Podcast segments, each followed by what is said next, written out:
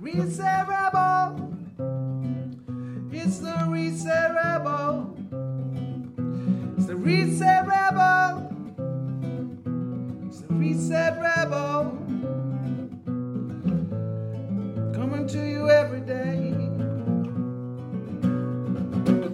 Welcome back to the Reset Rebel podcast with me, Joe Yule. And today we are sitting in the sunny, beautiful, serene realms of Sant'Eulalia on the beach, right next to the showers, which feels like a very apt place to begin washing it all off and seeing uh, what rains down on through the course of uh, today's conversation. I'm sitting next to um, a very old friend of mine and mindset coach, um, Elizabeth Walker, also known as the Empowerment Warrior. And I'm very happy to be having this conversation because I think there's quite a lot um, that we're going to be able to share to get this year off as we have done through the last few episodes in a very wonderful way. Um, so, Elizabeth, welcome to the Reset Rebel podcast. Thank you very much for having me, Joe. It's a pleasure to be here with you on this sunny day. Now, before we get serious, I think it's definitely worth disclosing that uh, we're kind of having this conversation under a under a cloud, under a cloud. Not that there are any actual clouds in the sky today. No, there are no clouds, but we have a, a guest a few metres down who is creating a cloud of his own. I just looked over a short wee while ago and I was like, hmm, I can smell something a little bit funny. It was a bit a bit sweet, spicy, and um, it's given us the giggles, really, hasn't it? Already. I think by the end of this conversation, we're both going to be uh, sort of uh, a little bit giggly. High as kites, I think. Exactly. There's a gentleman, I think, um, having a lovely afternoon off because it's sort of almost lunch. It's just just sort of approaching Spanish lunchtime, so it's quite quite early, I guess, to be uh, indulging in such activity on on a Tuesday lunchtime. But you know, I think you know why not? It's five o'clock somewhere. I do love that phrase. It's a good one. I do like five o'clock somewhere. It's definitely worked for me uh, over the last few years, I have to say. My gran was good. At six o'clock, she always had a gin and vermouth, and no matter where you were, it's almost like her internal clock knew when six o'clock was coming up. I remember breaking down on holiday once in Normandy with my dad and my gran and my sister, We'd broken down at the bottom of a hill. The house we were staying in was at the top. And my dad looked round and went, Oh, where's your grandmother? And she was halfway up the hill. And we looked at the clock and it was two minutes to six. she was off for her vermouth. Sod the rest of us. you you got to have your priorities in this lifetime. Like, I'm not sitting around waiting for that tow truck to come, my love. Or the old, uh, what do they call them over here? A grúa isn't it? A grúa to come and pick you up. We wait for hours for a grúa here, though. You need to have patience. That's a good exercise in mindfulness and meditation. Breaking down in Spain and waiting for the grúa to arrive. It's such a grim term, though. I don't like that word, grúa. It's like not only is it very, very horrible to have broken down, you're going to have to sit there and wait for about three hours, but that just that word all automatically instills mild trauma in my mind. It's gruesome, isn't it? It's, it's the start of gruesome and yeah, it is a gruesome experience. It always it reminds me of Mr. Gru from Despicable Me. His long nose, sitting there waiting for someone with a long hook nose to come and pick me up off the side of a road somewhere. The last time actually that experience uh, occurred was uh, on the way back from Salinas, and I happened to have gone to the free car park and bumped the bottom of my car, and my oil tank had exploded unbeknownst to me. And then I was driving back on the dual carriageway, and obviously the car went bang. Actually, the engine completely exploded with no oil. It seized. And I actually had just been for a swim and decided not to put my clothes back on because basically I was going to hop in my car and drive home. so you're naked, sitting waiting for the grúa to turn up. If you'd have told them, they'd have turned up much faster. the worst part of it all was that I was actually I had to get out of the car to try and sort of flag somebody down to help me push the car up the hill because it was sort of on one of those side um, side turnings. And actually, the police came along and did me for not having a triangle. You say did me for not having any clothes on. Well, I did manage to find a bikini in the back of the car, so I sort of threw on some bottoms, but and I wrapped a sort of sarong around my top half. But I was pretty much half naked. And actually, the fact that this guy fined me, or he was about to fine me, like a big fine, because I didn't have the triangle to put out to warn other motorists there was a car broken down. But actually, when he found out I was a yoga teacher, and I think the fact that I was half naked, he didn't give me that big fine after all. So I'm used to uh, not wearing very much then, and I think in Ibiza for that they do have that little bit of lenience sometimes. sometimes. It's rare, Elizabeth. It's very rare. I once paid 102 euros for six eggs due to a drive fine. I got fined for not having my seatbelt on because it had slipped an inch over my shoulder and wasn't on my shoulder, it was over my arm instead. Most expensive omelette we've had ever. My favourite one, actually, come to think of it, was when I pulled out of Hipercentro near San Raf, and I just, I was starving. It was almost lunchtime. I pulled out a carrot from the back seat in the shopping, took a mighty, you know, chomp off the end of this carrot, and I'd pulled out without my seatbelt on. So I was in the process of chomping on a carrot and pulling the seatbelt across my lap. And a motorbike came out of nowhere. I was like, pull over, pull over, pull over, like the Gestapo. And I was like, absolutely pulling myself. And with the fright of the motorcyclist peering out of nowhere, I started to choke really badly on this carrot. And he was like, Get out of the car, get out of the car, get out of the car. So I got out of the car, but I couldn't breathe. And I was trying to explain that I had a carrot lodged in my throat, but he wasn't, he wasn't having any of it. And I just, I was basically, I had tears streaming down my face. I couldn't get any air. And it also, I was very shocked that he was being, you know, quite um, forthright and I didn't really know what to do. So I was just like trying to explain, um, you know. Know. Have you been having an attack or a heart attack or some sort of fit or something? They're just going to stand there and shout at you rather than help and check. I just couldn't figure out the word for carrot, which was, of course, zanahoria in Spanish. Able to say that at the time with a bit of it jammed down the back of your throat. Xanahu, Xanax, Xanax. Yeah, give me Xanax. You'd ended up in the back of the bike. Well, anything could have happened. I could have had a quick nap on the back seat. but uh, unfortunately, yeah, that didn't end terribly well, and that was that was another couple of hundred quid for not wearing a seatbelt on the on the motorway, and having a carrot basically We're stuck and lodged. eat, are we? We're not allowed to eat in the car or drink or put your feet out the, the window. 80 euros for putting your feet out the window, apparently. Your hand, I believe, is okay. I don't That'll teach you to relax. Yeah.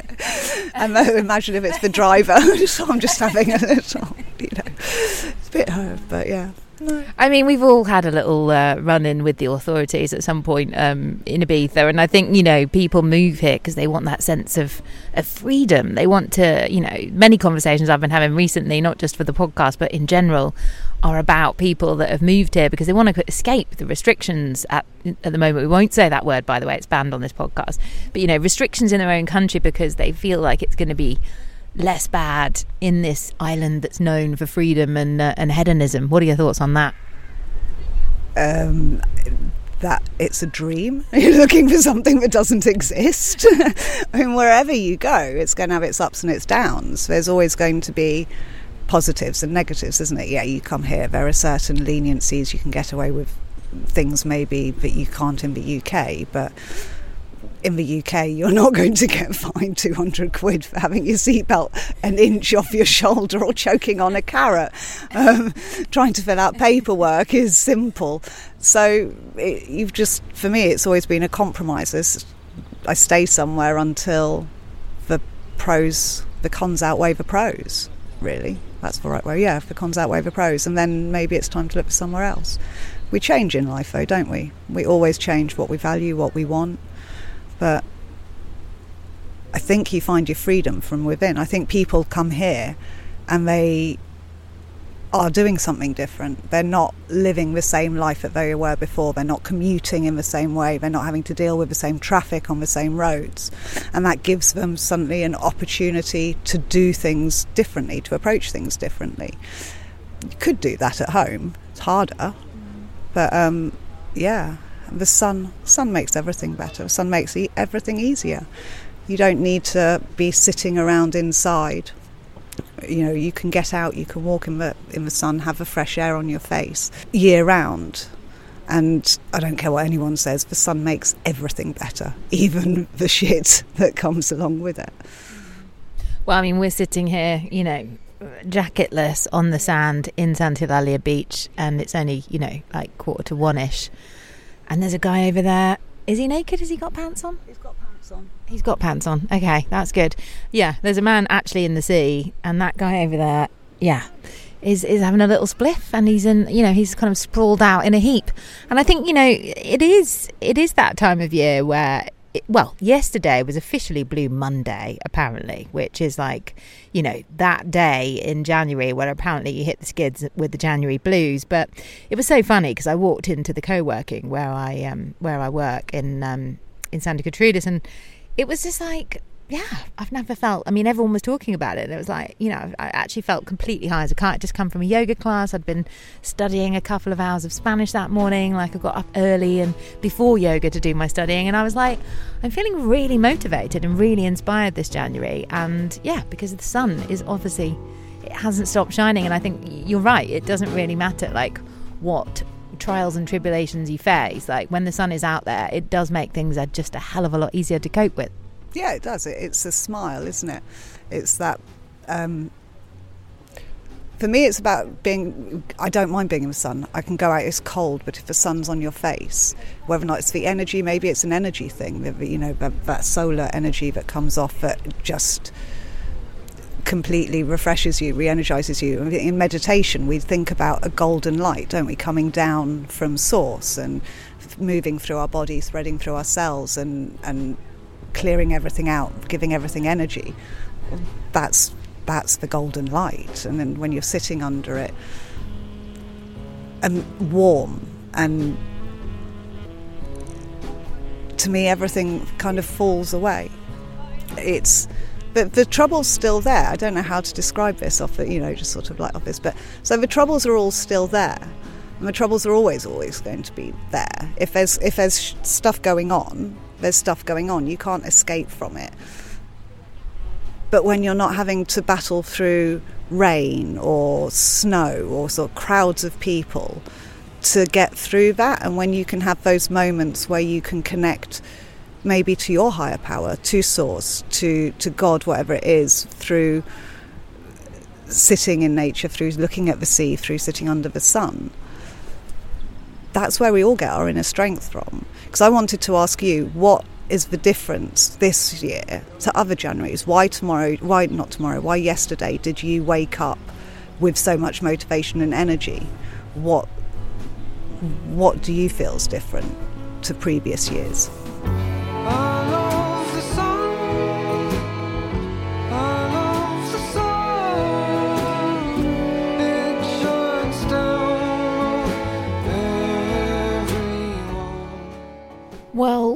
Last January, I think things were quite different in terms of the situation that we're in. So things felt a bit bleaker and a bit darker. But normally in January, I think I map out a load of stuff for myself that I'm going to achieve, and basically by week one, I've I've already I've not, I've not done any of it, and I I feel a bit flat about the fact that I've not done what I thought I would like to have done.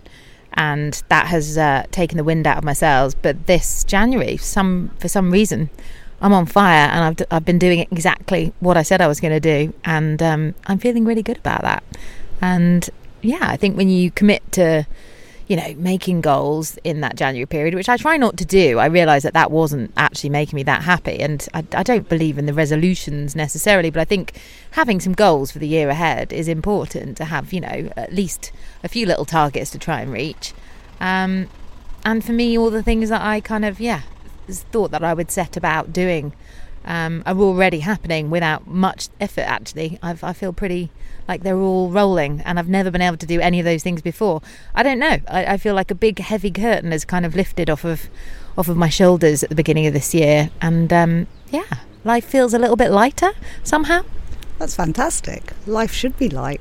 It's interesting though that you say that because I was reading an article recently that said without resolutions, people are less likely to achieve their goals, and about 50% will give up after six months completely. That the resolution can really help people stick to it. But I wonder if it, I'd love to know what your sort of like your goals for this year are. Like, because I think the way we set goals and the goals we set ourselves are really what are going to dictate whether or not we succeed or how well we do in, in achieving them or sticking to them. Because if we set goals that we've been setting for years, like I'm going to lose 10 pounds or I'm going to stop drinking all year. They're not realistic. Well, I'm going to lose 10 pounds. They are realistic. But if you've tried those goals before and you've not succeeded, then the mind, you've already got a belief that it's not possible. So maybe the goals, you know, talking about you specifically at this point, the goals you've set this year, you actually, firstly, you're more connected to them. There's more purpose, there's more reason as to why you, you want to do them. But also, they seem achievable. They, there's a part of you that believes or that, that, you can fulfill them. It's not too hard. The things that stop us are the fact that we think it's going to be too hard or that we think we're going to fail. And I mean, the other thing is, is actually fear of success. And I was I posted about this today is that we have as much fear of success as we do of failure, but it we act and we treat it like it's an instinctive fear. Fear of height stops us from falling, or it stops us from drowning, or or being burnt. They keep us safe and alive, but the fear of failure, the fear of success, the fear of being something different it's not instinctive. That this is one that comes from the way our minds are programmed to think, the way, not the way our minds are programmed, the way we've programmed our minds to think with previous experience, with past years. I mean, I'm the same. This year, I've achieved more in the last two weeks, two and a half weeks, than I think in six months of last year.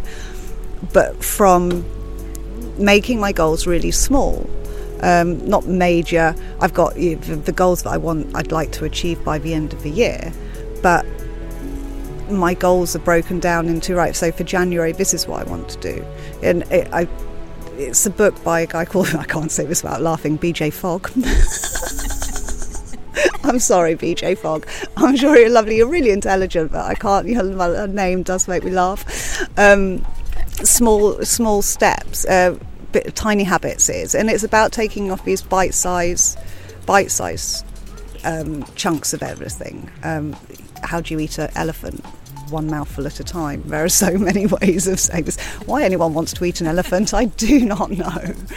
But when we can, yeah, when we can see, see and feel what our goal is going to be, know that it's it is possible for us. See, any time we've tried it before not as failure but as practice. And not hold it ourselves to so much um, such a high bar really because that's at the end of it is the only people we're trying to satisfy are ourselves and we're the ones that hold ourselves to such high levels of standards that most of us are incapable of achieving those. What does bj say about the elephant he doesn't actually say about the elephant. That's another coach of mine whose whose way of explaining this is, um, yeah, how do you eat an elephant with small bites? How does the mouse eat an elephant in small bites? BJ Fogg. Uh, I think we should just call him BJ. BJ. I, am loving that. Stick, stick, to BJ. BJ. So his, his his thoughts are not his thoughts are his practice. His theory is is that we break everything down. There's a there's a sweet spot between being easy enough to do and wanting to do it. And that's where action starts. And most of us set goals that are either too hard for us to do straight away or don't bring us the results we want fast enough. And when we're there, we don't, we don't, we're not inspired, we're not motivated to walk. Oh, is he moving? Sorry, I thought I saw him lighting up again, but no, he's just having a reposition. So it's if you want to run 10 kilometres, you don't go out on your first day and go, right, I'm going to run 10 kilometres. If you did, you'd never run again. But his way of doing it would be you start off with your tiny action. Your tiny action is putting your trainers on every day. If you do that, you, you celebrate. You, you give yourself a pat on the back and you celebrate for being, for doing that. And most of us can put our shoes on. That's simple enough on a good day. On a good day, yes. The, the theory, you know, from there, it's that thing of once you've started, you just keep the, the momentum started. But and you you build it up. Maybe the next week it's to run to the end of a road and back, and you you put your shoes on. You can do that, but just keep it really small and celebrate massively when you do actually achieve it. So for me, it was getting up at five o'clock even on the 3rd of January when my girls didn't have to go to school and there was no reason for me to get up, but I still got up at five o'clock because that's what I want to do. I know that's what works for me. And then I celebrated it. I celebrated doing that and I've done that you know every day since and I've woken up I've done my meditation straight away I've done my reading my 20 minutes of you know study diet because what we put in in the morning is so important and then done the hardest thing on my to-do list At five o'clock, do you say, well, it's five o'clock somewhere? Is that how you celebrate?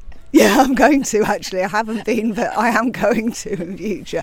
Not with a gin and vermouth, maybe a, a small espresso. You're a wild woman, Elizabeth. oh, I know, so rock and roll. I mean, my rock and roll New Year's Eve is I was so excited was about cleaning my house, having a bath and getting into clean sheets. I was just thrilled at the idea of my New Year's Eve being this. And how was that? It was f- fantastic. Absolutely amazing. I went, I went, yeah, the house was spotless. I went and had a beautiful bath, you know, gorgeous bath, some candles, some bath bombs, face mask. Got into bed, clean sheets, woke up. I felt like a princess. I felt like sort of like an emperor waking up in this sort of huge, great, massive, sort of four poster bed looking out. I was like, yep, I'm queen of the world and I can do anything. I mean, what a way to start the year. Maybe that's why you've stuck to all your goals there. Do you know what I mean? Because it's also, you know, I think I had a real uh, in, interesting conversation with myself about what it really was that I wanted to do on New Year's Eve and how I wanted to wake up on the 1st of January. And actually, that decision was sort of taken from underneath my feet when my plane on the 30th of uh, December hovered above Ibiza and didn't land because of the fog and then diverted to Palma and we were told the next day that we were going nowhere basically for a few days. Ibiza airport was shut and it was like right here we are. We're in a five star hotel in the middle of palma palma port. And my quiet new year's eve and dinner for two at an early night turned into yeah obviously going on a night on the town which was not what i had planned. But actually we really didn't overdo it. And um, quite the opposite. We kind of avoided the crazy places and and had a pretty quiet one. And i woke up on the first feeling amazing and that is exactly when i decided to just to stop drinking for a while. And um, i feel like yeah, you know, the last three weeks have just been full of clarity and and not quite the emperor in. Uh, his new clothes. I don't know the euphemism there or the uh, the, the implied possibility that you were completely naked. no, I, I didn't. I missed that. I do love that fable. It's one of my favourites actually from childhood. Yeah, it's a good one. I like it. I mean, there's so many different versions of it. Going back to though what you just said about the fact that you woke up refreshed and you've you decided then not to drink. That's massive. And just by doing that for one day, you're showing yourself just how strong and capable you are. But if you can do that, you can do anything, whether or not it's a conscious thought or an unconscious thought. That's already started the reprogramming for making sure that everything then starts to happen after that. It's just committing to yourself. You know, when you when you keep telling yourself you're going to do something and then you don't do it, it is massively um, undermining. I think for your self confidence and your sense of self worth. Essentially, that's what it boils down to. Because there's only one person, as we all know, that we're we're not, you know, letting down essentially, and uh, observing yourself go through the same pattern and not you know sticking to what it was that you wanted to achieve is is deeply frustrated if you feel like you can't if you don't have power over that you know and when you finally get to the point after many years of trying to do something and finally it all falls into place without that much effort then maybe that was the actual moment that you really decided you wanted it because actually if you wanted it that much prior to that moment you would have done it right or you would have been able to actually achieve it. But I think also, let's not forget, we've just had two years of uh, extreme turbulence, and you know, that plane ride has not been terribly pleasant in, for lots of people in lots of different ways. And I and I think you know, I feel I feel like I fully sort of disembarked just before Christmas, and I and I really had some good rest over Christmas and and some time out and some very nourishing time, and I felt very very grounded, uh, probably because I wasn't in Ibiza. there was also that surrounded by family not mine my, my boyfriend's but i feel like that really helps everything to have good people around you and for you to feel really safe and nurtured and nourished and kind of in the family bosom and it does give you these kind of wings i think to kind of feel like you can do anything Totally, totally. You've got to know that you've got to believe, have the people around you. Connection, community is is so important because if we, um, there's the saying, isn't it? that You can't raise a child; it takes a village to raise a child. But I think it takes a, a village to raise a human. I mean, we all need places we can fall back on. We need to know that we can try things and fall down, and that someone's going to help pick us back up. Yeah, we're social. I mean, if we look at children, and before they do anything, they'll look over to check where mum and dad are, and you know, okay, if I'm going to do something dangerous, are you close enough to catch me if I fall, or you know, can you put the fire out if it gets out of control, type of thing. I thought it looked so sweet. I stood around for the hills, beating a retreat. And when I heard you talking with that alluring sound, should have recalled the sirens and how then things went down. Living on the trenches, looking for a way to escape. You always cut me down like a dreamer's. But when we don't have that, when we don't have that sense of support. It's difficult though. What do you say? Because where does the support stem from? Do you start by knowing that you can trust and rely on yourself, and then you start trusting and relying on people, or do you trust and rely on people around you to then believe in trusting and believing in yourself, or is it symbiotic in the fact that you, you need both? What are your thoughts? I think you need both. I think it's quite multifaceted. I don't think, you know, I think believing in yourself comes from absolute direct commitment to the relationships and the things you have around you and the results of those commitments. Sorry. I do love I do love watching people when they come out of the water. It is the most hilarious thing. People's strategy for navigating themselves back into the fresh air, half naked in the middle of winter. Look He's prancing. Somewhat like it, those um, gymkhana horses on his toes. Bing, bing, bing. It's cold though. Have you done cold water swimming? I have, and I, I think you know it's totally that time of year, isn't it? It's kind of almost sort of warm enough, but it's very, very cold when you get out. And he is absolutely his clothes. He's popped up, obviously miles away from where he left his stuff, and he's now trotting merrily down the beach um, in a very unusual fashion. But he must be absolutely freezing cold, and he's really styling it out quite impressively. Don't you find whenever I've done it, it feels cold now, but after you've been in the water, and this is what gets me on a New Year's dip here, is that when I come out, the wind feels so warm because the water's so cold. So it's not, it's not as cold as we're feeling it. Does that make Did did the uh, did the emperor go in on New Year's morning here? No, it was well, it was so foggy, so so foggy. I know. yeah. Um, no, we were going to do one up in Cala Llenya. Actually, we decided we'd try doing one up on set a, a North North Island one up. Um, but yeah, it was so foggy. There was no sun. I wasn't going to go in. I need the sun if I'm going to go in water. It needs to be sunny when I get out.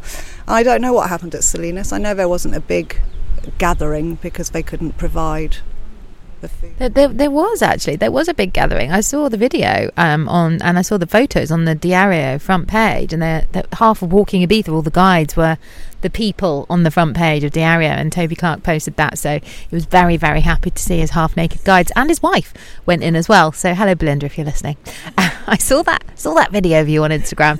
Um, so yeah, I think um, you know it's it's a beautiful thing that everyone gets together and does that as as you say, like a big big old group and i've seen you know a lot of um, a lot of videos again of people now suddenly going back to this cold water swimming thing that seemed to sort of start at the beginning of um, 2019ish but a couple of years ago people started to get really into it on the island Yeah, there was a lot. There are a lot of groups, aren't there, that go round and do the cold water swimming, um, and some just do the dips, and some actually do proper sea swimming. But it's, I mean, it feels fantastic. I tell you, I suffer from cold hands and feet every year. It's the I struggle to get them warm no matter what I've tried. But the only time I've not had that is after I've done the cold water swimming. And it's got to be 18 minutes, less than that, and I still get cold hands and feet. But after that, yeah, I'm warm for the rest of the day. Toast, toast on me. well i might try that next uh, next time i'm fresh out of uh, of my toaster working um, i think it would be interesting to hear like what what was it that made you move to ibiza where are you from originally I'm from London, from Blackheath originally, and I moved to Ibiza. I moved to Ibiza because my sister was moving here. I I've never been drawn to Ibiza at all. In fact, all I've known about it is the party side of it, and I'm not really into that scene very much. So, in fact, whenever anyone said Ibiza to me, and this is where, you know, I was really close minded for many years, I was like, oh, no, don't want to go there. No. I was living in Cyprus. My sister was living in Cyprus. My mum was there. I was a single parent of two, of under four. I had a four year old and a two year old. And my sister in one July morning um, announced that her and her partner were moving to Ibiza. They'd been on holiday the year before. I think she'd been, and, and they'd come back complaining about how expensive it was, how busy it was. So when she said she was moving to Ibiza, I was just sort of like, "Why are you doing that? why?" You know, we're on a lovely island. Well, nice island. It's warm. It's hot. It's you've got the freedom from like that from the UK, which is what she'd wanted. Um, and it was just she was oh well and you know her partner wanted to get into the music scene. He likes music. And so that's what they decided to do. A couple of weeks later she phoned me up and to tell me she was pregnant. So I was sort of like okay that's you know congratulations. Uh, are you still moving to Ibiza? Yeah yeah. If we don't go before the baby's born then you know we probably won't get off. We'll get stuck here and I don't really want to have a baby here, bring it up. So I was sort of like, okay. And I felt a bit torn at that point because Cyprus to Ibiza is not an easy commute. Um, and I wanted, you know, I wanted to be around her when she had a baby and my niece and nephew, whatever it was. a week later, she phoned me up, and I was really hungover. I'd been at a friend's wedding the night before. I think I'd only been in bed a couple of hours anyway. The phone rang. I picked it up and saw it was my sister, so I answered, and she went, um, "Got some news." I was sort of like, "Oh, what's that?" You know, well, not in quite such a perky voice, but being I was quite hungover and not with it. It's twins, to which I just went, "You're screwed." Bless me, you know, good supportive older sister. But it, you know, when I came round later on that day, and when we sort of like came round to, to the news that it was twins, I realised that my mum, you know, they were still moving. My mum was going to move with her, probably go and help her for the, you know, while the babies were born. They were going to be in a country they had no, you know, weren't set up properly, didn't speak the language. And I thought about it and I thought she's going to be gone for probably about a year, isn't she? And the idea of being stuck in Cyprus on my own with these two sort of like toddlers pretty much actually terrified me. So I started Googling Ibiza and I sort of thought about it, and it looked all right. I've, I've liked Spain. I've loved Barcelona. I've been to Barcelona and Mallorca several times and really liked them, and had wanted to come to Spain at some point. I just had never considered Ibiza.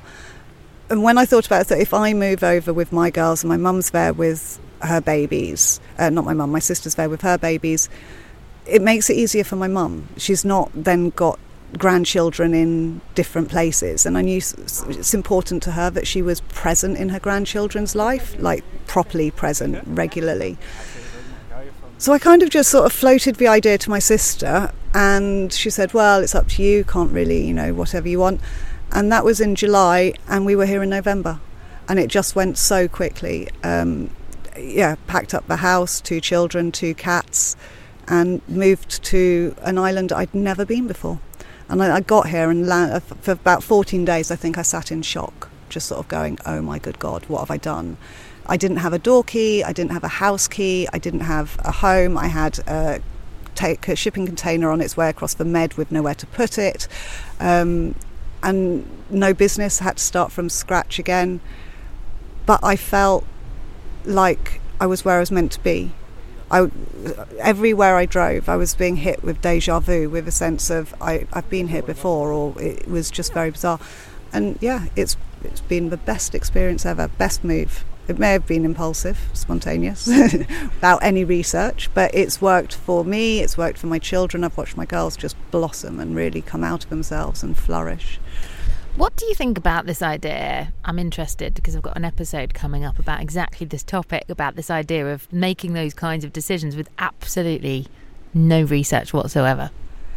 Um, in my experience, those decisions, the ones I've made like that, have been the best ones. When it comes from the gut, when it's just when you when you just follow the calling, they're the ones. They're they're like almost divine intervention decisions. They're the ones that are going to change your life profoundly in some way or another. And I think we, yeah, just go with it. Don't be scared. Just jump. I remember telling myself over four months that it was going to be okay. It was all going to be just fine. It was going to be the best thing for me every time I had a wobble of I don't know where I'm moving to. I don't know what's going on. I don't know anybody. It was like, no, it's all going to be just fine. It's going to be just perfect. It will work out just as it is. But there have been so many times, I think. I've looked back recently, actually, over the last couple of years. Oh, there's a tricycle going by. And another naked man. oh, it's all going down here today, isn't it? That's kind of why I wanted to record it here because I do love to watch the spectacle of Sant'Eulalia. And that guy who was doing the cold water swimming is now going for a jog. They're doing laps. They're doing laps for two of them. nice. Um, but yeah, going back to just sometimes we overthink too much. You know, when we when we have those those just gut instinct, that just spontaneous decisions. Maybe that's when your intuition's really speaking to you. I, I couldn't agree more. And I think you always know deep down somewhere, even if you can't actually find a deep, you know, a proper sense of reasoning about something, you just have a feeling, right? And we all get those feelings and we often choose to ignore them because sometimes they're really terrifying. But I think ultimately your body's reaction will tell you all you need to know. And about whether or not you're willing to listen is the other part of the story. I mean, you know, I think if you were so terrified that you know moving to Ibiza was going to be an utter utter disaster, which you know could have happened. Um, and could have been a very real possibility. But then when you think about what's the worst thing that could happen out of that scenario, is that you just have to move back again and you've got to send your stuff back. It's really not the end of the world, right? No, no, it was. It's not the end of the world. Nothing's really the end of the world, no matter whether or not the decision works or not. It's about giving it a go. I think that's it. I, what you were saying about you know following gut, I remember when I first got here, I got invited to work at an event um, by a friend, and I as I was going up, I remember feeling like everything in me just fighting it. Fighting that fighting going I didn't want to go. I was sort of like I don't I couldn't tell you it was just a feeling in my gut that I just wanted to go home. I didn't want to go. I, maybe we could call it maybe if I interpret it it'd be lazy or whatever it was. But as I was driving up the Camino to the house the villa where this event was going on I was telling myself I was actually coming up with a reason as to why I was going to leave so that I could get out of the car and I could instantly tell the, the coordinator that I'm really sorry, got a problem with the girls, you know, there's a problem, one of my girls is sick. I, was coming up with something, I'm, I can't stay, I'm really, I'm going to have to go, I'm, I'm so sorry. Anyway, I got up, parked the car, got out. Before I could actually even start, so, you know, with my reason as to why I couldn't be there, the coordinator came up, brilliant, I'm glad you're here. So this is where you're going to be working. And I kind of was just yeah, I, I, there was no opportunity for me to go, actually, no, uh, I'm not staying, I don't want to. Uh, but at that event, I met, it was actually being hosted by um, Lydia Kilmerling. It was the last night a DJ saved life. So I've, it was my first interaction, my first sort of like sighting, shall we say, of Lydia. But I also met another therapist there. And both of those meetings, I wouldn't be where I am today if I hadn't gone to that event I don't think. The therapist I met there got me, and you know, got me my first big job on the island with the retreats, and that kept me going for years and really helped get my business going. And the, the coach that Lydia was actually who I ended up training and doing my life coaching training with. And again, I saw her from that day, a couple of days, you know, around that time until I signed up to her. I saw her every other day or so around town. We'd always pass. I'd never spoken to her. I didn't speak to her at the event. I didn't speak to her, but we just would pass each other. And I sometimes think we've just got to overcome the fear. I suppose where I'm going with that is that that sense in me was I don't want to do that. Again, I think that's sometimes we try and hold ourselves back. Like unconsciously, subconsciously, we will know that something's going to be good for us. You know, we are the, the 10% of the iceberg that is you. You know, you only you only know 10% of it. There's a whole part out there that's got information that you just don't have the first idea about about yourself, about your future, about all of it. Um, and sometimes I think we do try and override that. So yeah, it's that the other one is feel the fear when you do take spontaneous, feel the fear, feel into it, and whether or not you face it or whether or not, like me, you try and find a way of, you know, succumbing to it and just go, yeah, okay, I'll go home. Trust that whatever happens is what's supposed to happen. I mean, I think this is where something I I see a, lot is you know when you see people who trust in the process or trust in something bigger than themselves. There's an there's a, there's an air of confidence and peace around them that you don't see in other people. And for me, that they're the people when you watch them when crisis happens, when big things happen, they're able to navigate it gracefully. They're able. They don't get so easily thrown off. I mean, I can totally, totally relate to that, and I think you know. I was actually teaching yoga at that event for Lydia um, at the last night. A DJ saved my life, which is an amazing charity that she was raising money for and, and actually gathering an amazing group of people together to, yeah, give talks and inspire other people that were there who obviously clearly wanted to make a change in their lives as well. So it was a very interesting event. And, you know, I, I, I, it, it's interesting for me because I think yoga teaching, for some bizarre reason, amongst also my previous career as a newsreader, the same I get the same feeling when I go now, or, or have done for quite a few, well, pretty much for the entire 10 years I was teaching yoga.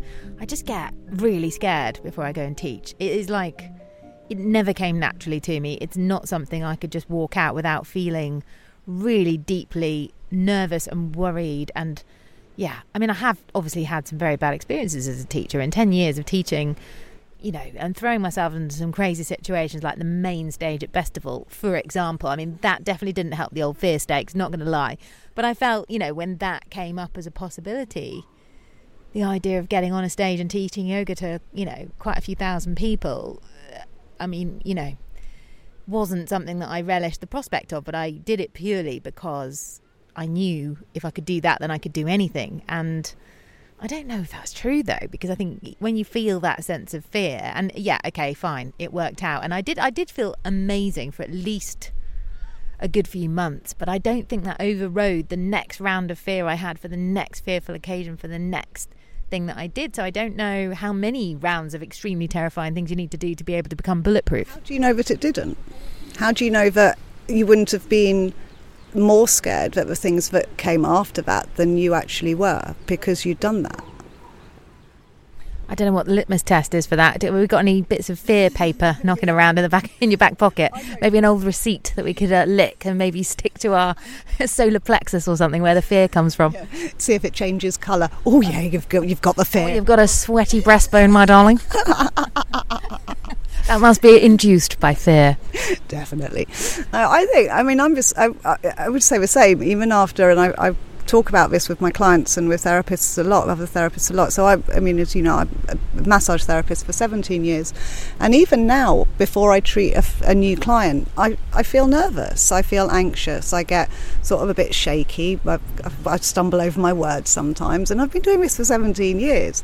I know I'm good at what I do. I know I can do what I do and it, over you know in the more recent future so over the last five years i've realized that it's not are these feelings and you know whether or not you call it imposter syndrome or fear of actually are they fear of doing what you're doing? Or is it a fear of not serving the people that you're there to serve as well as you want to? Because i know with every new client my nerves is that i'm not going to be able to help them as much as i want to be able to help them. It's not that I don't believe I can, it's just I'm nervous that I want to do my best by them. I take it as a sign now that I actually still care about what I do because if I go into a treatment and I don't care and I'm not a bit nervous and I'm not a bit anxious with a new client, then actually maybe something's wrong. I think that's not what mine mine was actually. I remember when I became a yoga teacher like 10 years ago, I started to I went on like a vinyasa flow course and it was all very like, yeah, so you're going to map out your choreography, you're going to make up a routine, you're going to have, it's going to be the left side, you do this flow on that side, then you're going to the right side, you're going to do this flow on that side. And about three months into trying to teach that type of yoga after I left the training, I was like, I can't remember all of this. And it was like, it was just ridiculous. And that wasn't how I was trying to kind of practice before I did all of that. So I suddenly came to the conclusion quite quickly that I didn't need to have a plan and I could just trust myself to know and remember what was coming on both sides. And this sounds like really trivial, but from the beginning, you know, and the class would be like 90 minutes. So, of course, I, at the beginning, I started to practice things through. But it reached a point one day where I was like, I don't need to practice anymore. And sometimes it would work out unbelievably well. Like, it'd be so perfectly timed to the music. It was like a dance routine.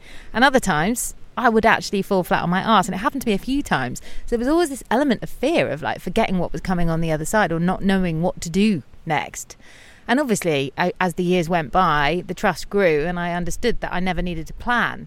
And it's a bit like everything else I do do in my life, like the podcast course. I don't have like a written down, you know, module by module plan about how to teach it. It's something that comes organically depending on who's on the course and how it unfolds. And I think, again, it comes back to that trust. And I think, you know, as you get better at doing something and understanding that you have the tools on board to help the people you need to help to teach them what they need to learn, not everybody needs to learn the same things. So, how can you write down one, you know, uh, one kind of type of of teaching when everybody needs different things? Well, you can't. I mean, I think the short answer to that is you can't. But when we first start anything, we need guidelines. We need steps to follow when we're first starting so that we can build up the confidence in ourselves. It was the same when I came out of massage school. We had a like a, not a, it was a, a you know cookie cutter massage. We followed a routine. I'd, I'd, followed it to pass my exam, to pass my assessment, and when I first started, I followed that routine because I, I knew that it got everything in, and I didn't trust myself to remember. Now, I know I don't follow a routine, but I trust myself to know that what's what needs to be done will be done. Does that make sense? And I think that's where where you're going is sort of like, no, we don't need a step by step. But maybe at the beginning, we do. Keep on looking, you keep on searching, keep on moving, and you get a little further. Keep on trusting, you keep on hoping, keep on facing your fears just to keep on growing. Just try try. You just try. I think it's to do with linear and non-linear and having a structure and not having a structure. And if, if any place on the planet is going to pull the structure out from underneath of you, it definitely is this island. And I think coming here was where I fully understood that it was okay not to have a plan. And so many teachers told me, oh, the worst teachers come to class unprepared. Then I went on another 500 hour vinyasa flow, or it wasn't really a vinyasa, it was like less vinyasa, more flow.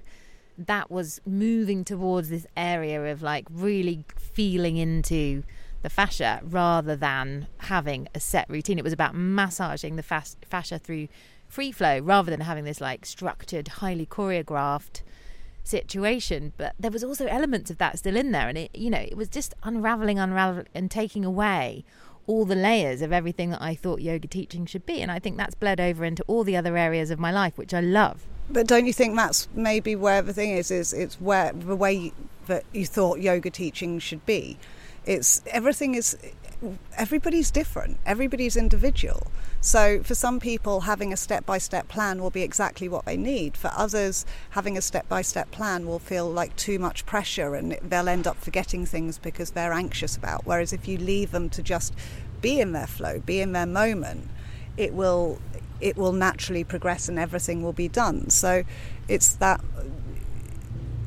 teach the basics, show people how to do the basics, and allow people. And I think this is, you know, whether or not old, young children in every way, allow people to then experiment and develop their own way. I mean, there's something my mother always says to me is, you know, as, as an artist, you learn the techniques, you learn how to do things properly before you start then experimenting and being creative. So, and I think that's yeah the same with cooking. You you learn a recipe, you you use a recipe first, and then you start tweaking. Then you start experimenting. If that's the way you want to go, you may just be the sort of person that just likes to throw it all in a pot and it will work out, or maybe it won't. That's exactly you just described my cooking technique there for sure. The one pot wonder, the one pot wondrous magical wonder that sometimes turns up as a blackened soup of uh, yeah charcoal. But you know, For sure, again, it's the trust thing. And we've talked about this a hell of a lot on this podcast of, of getting to the point where, well, when, you know, when is that moment that you're going to start believing in yourself and the fact that it's all just going to be okay? And no matter whether it's a, you know, a one pot wonder or a walk into the wilderness of Ibiza around the whole island where you don't know where you're going, or whether it's a, you know, taking a, a course like you did when you wanted to kind of transition from from what you were doing and, you know, to, to take a step in a in a different direction. And I think, you know, the best things come from from not knowing and being okay with not knowing how it's going to pan out and just doing it anyway. Because otherwise you'll never find out. No, yeah, you've just got to do it. I read a really interesting post from a friend recently who said, like, if you had, if if you could be given a roadmap, or if you could given given a plan of everything that's going to happen in your life, all the challenges you're going, to, so that you can prepare for them, would you take that, or would you choose the path that is just we'll deal with it as we go? Yeah, I once went to see a magical, magical lady who's been on this podcast, Elaine Mary Collins, who did give me a little bit of a you know, I had a big, big, big decision to make, and I really didn't know what to do, and it was a bit do or die. Um, and I did go to see her, um, and she did give me a reading. And actually, I, you know, I think it's very, it's very difficult when someone kind of, you know, tells you what's coming up and what's around the corner and what's next and what, you know, what should be happening, because then the expectation comes in, and if it doesn't doesn't go in that particular direction, then actually you feel a disappointed and then you start trying to force something to happen that may not have been about to happen. And why you know why would we want to alter the path of our lives to push ourselves in a direction that might not have been meant for us? And we only started to believe that it was because we knew you know what was what was coming up. Someone had told us that it was. We didn't know. It's because someone's told us or it's an idea that we've been given that that's the way it should be well, it's a bit like getting married and having kids and buying a house, and you know, this is how we're told that our life should unfold, but that's definitely not. how. mine doesn't look like that at all. No, mine doesn't either. Got the house and the kids, but you know, and the animals, but that's it. You're like Doctor Dolittle. Uh, Doctor Dolittle. What's the other one? I actually felt more like Pied Piper the other day, or um, no, Doctor Dolittle likes them. That's it. Uh, My Family and Other Animals, Gerald Durrell and his life. And you, did you ever read that as a little girl, as a kid? Oh, it's a beautiful story. He was brought up in Corfu and he literally spent his childhood collecting animals and bugs and sort of lame things and bringing them back to the house. And he just, yeah, he had a, a it's where his he's you know this all started with you know animals. It's Gerald Dollar animals. You might have to edit that bit out. Um, and I often feel like that. I just look around the house and, you know, there's cats, dogs, snails. The girls have brought in pet snails, or now they want fishes. And you just sort of think, God, there's just so many things wanting things from me sometimes. Oh, yeah, definitely. And, um, you know, boundaries are a wonderful and beautiful thing. Not with your children, of course, but, well, maybe. Maybe, maybe that is necessary. in later life. I mean, what you know, what was the big thing? Like you say that you kind of got into this retreat world, and I, I, I, you know, I've known you for a long time, and I know that maybe that was an amazing thing for a long period of time. You know, it actually allowed you to be here and to survive and to, you know, to like to exist. But what, you know, what was it about that lifestyle that maybe made you want something different? It wasn't about wanting something different. It wasn't about wanting to change. At the beginning, it was really more about just wanting to be able to to do more for my clients, to be able to support them more. I'd started really picking up on what was going on in people's bodies energetically and emotionally. I was starting to feel sort of sensations. I'd feel nauseous and picking up strange, you know, thoughts in my mind and coming over angry or sad very suddenly and realized that I was actually just picking up on what people were storing, whether or not it was from trauma or from a thought, from a belief. And I've always I've always been interested in why people do what they do, the way people think. I've always, you know, always want to. Pe- I know why people do something. I'm a real why sort of person. Just why, why, why are you doing that? Why, why are you thinking that? Why are you being that way? And it felt like a natural progression. I had the body work. I'd trained and I was a Reiki master, and I had all of that. And now I needed to be able to work with the mind as well. It wasn't. It was about getting into the brain and to understand what was going on in the brain and to help them gain a perspective or a different way of being that was going to help them get past the emotional things that they were holding on to, and that was effectively causing them long term physical um, pain and physical discomfort. And it, through that, it, just the more I got into the coaching, the more I got into coaching and talking to people and understanding, the more I sort of started, for me, it started to feel like I'd found my calling.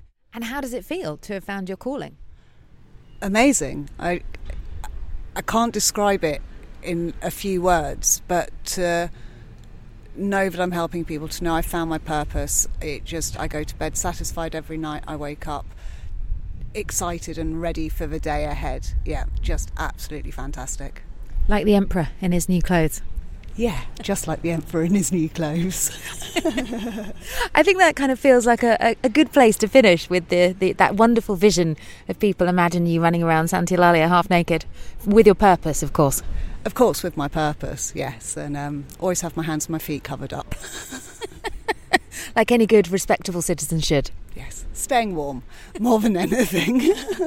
With your imaginary cloak. Yeah, the imaginary cloak, but my real socks and gloves. And your absolutely bulletproof wings.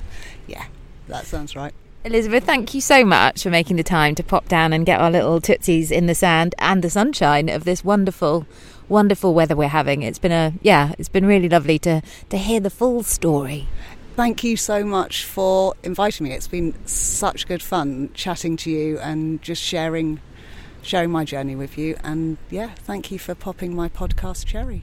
It's been a it's been an absolute pleasure, and um, it all began with carrots and very expensive eggs.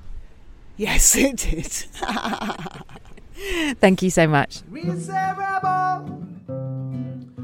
It's the reset rebel. It's the reset rebel.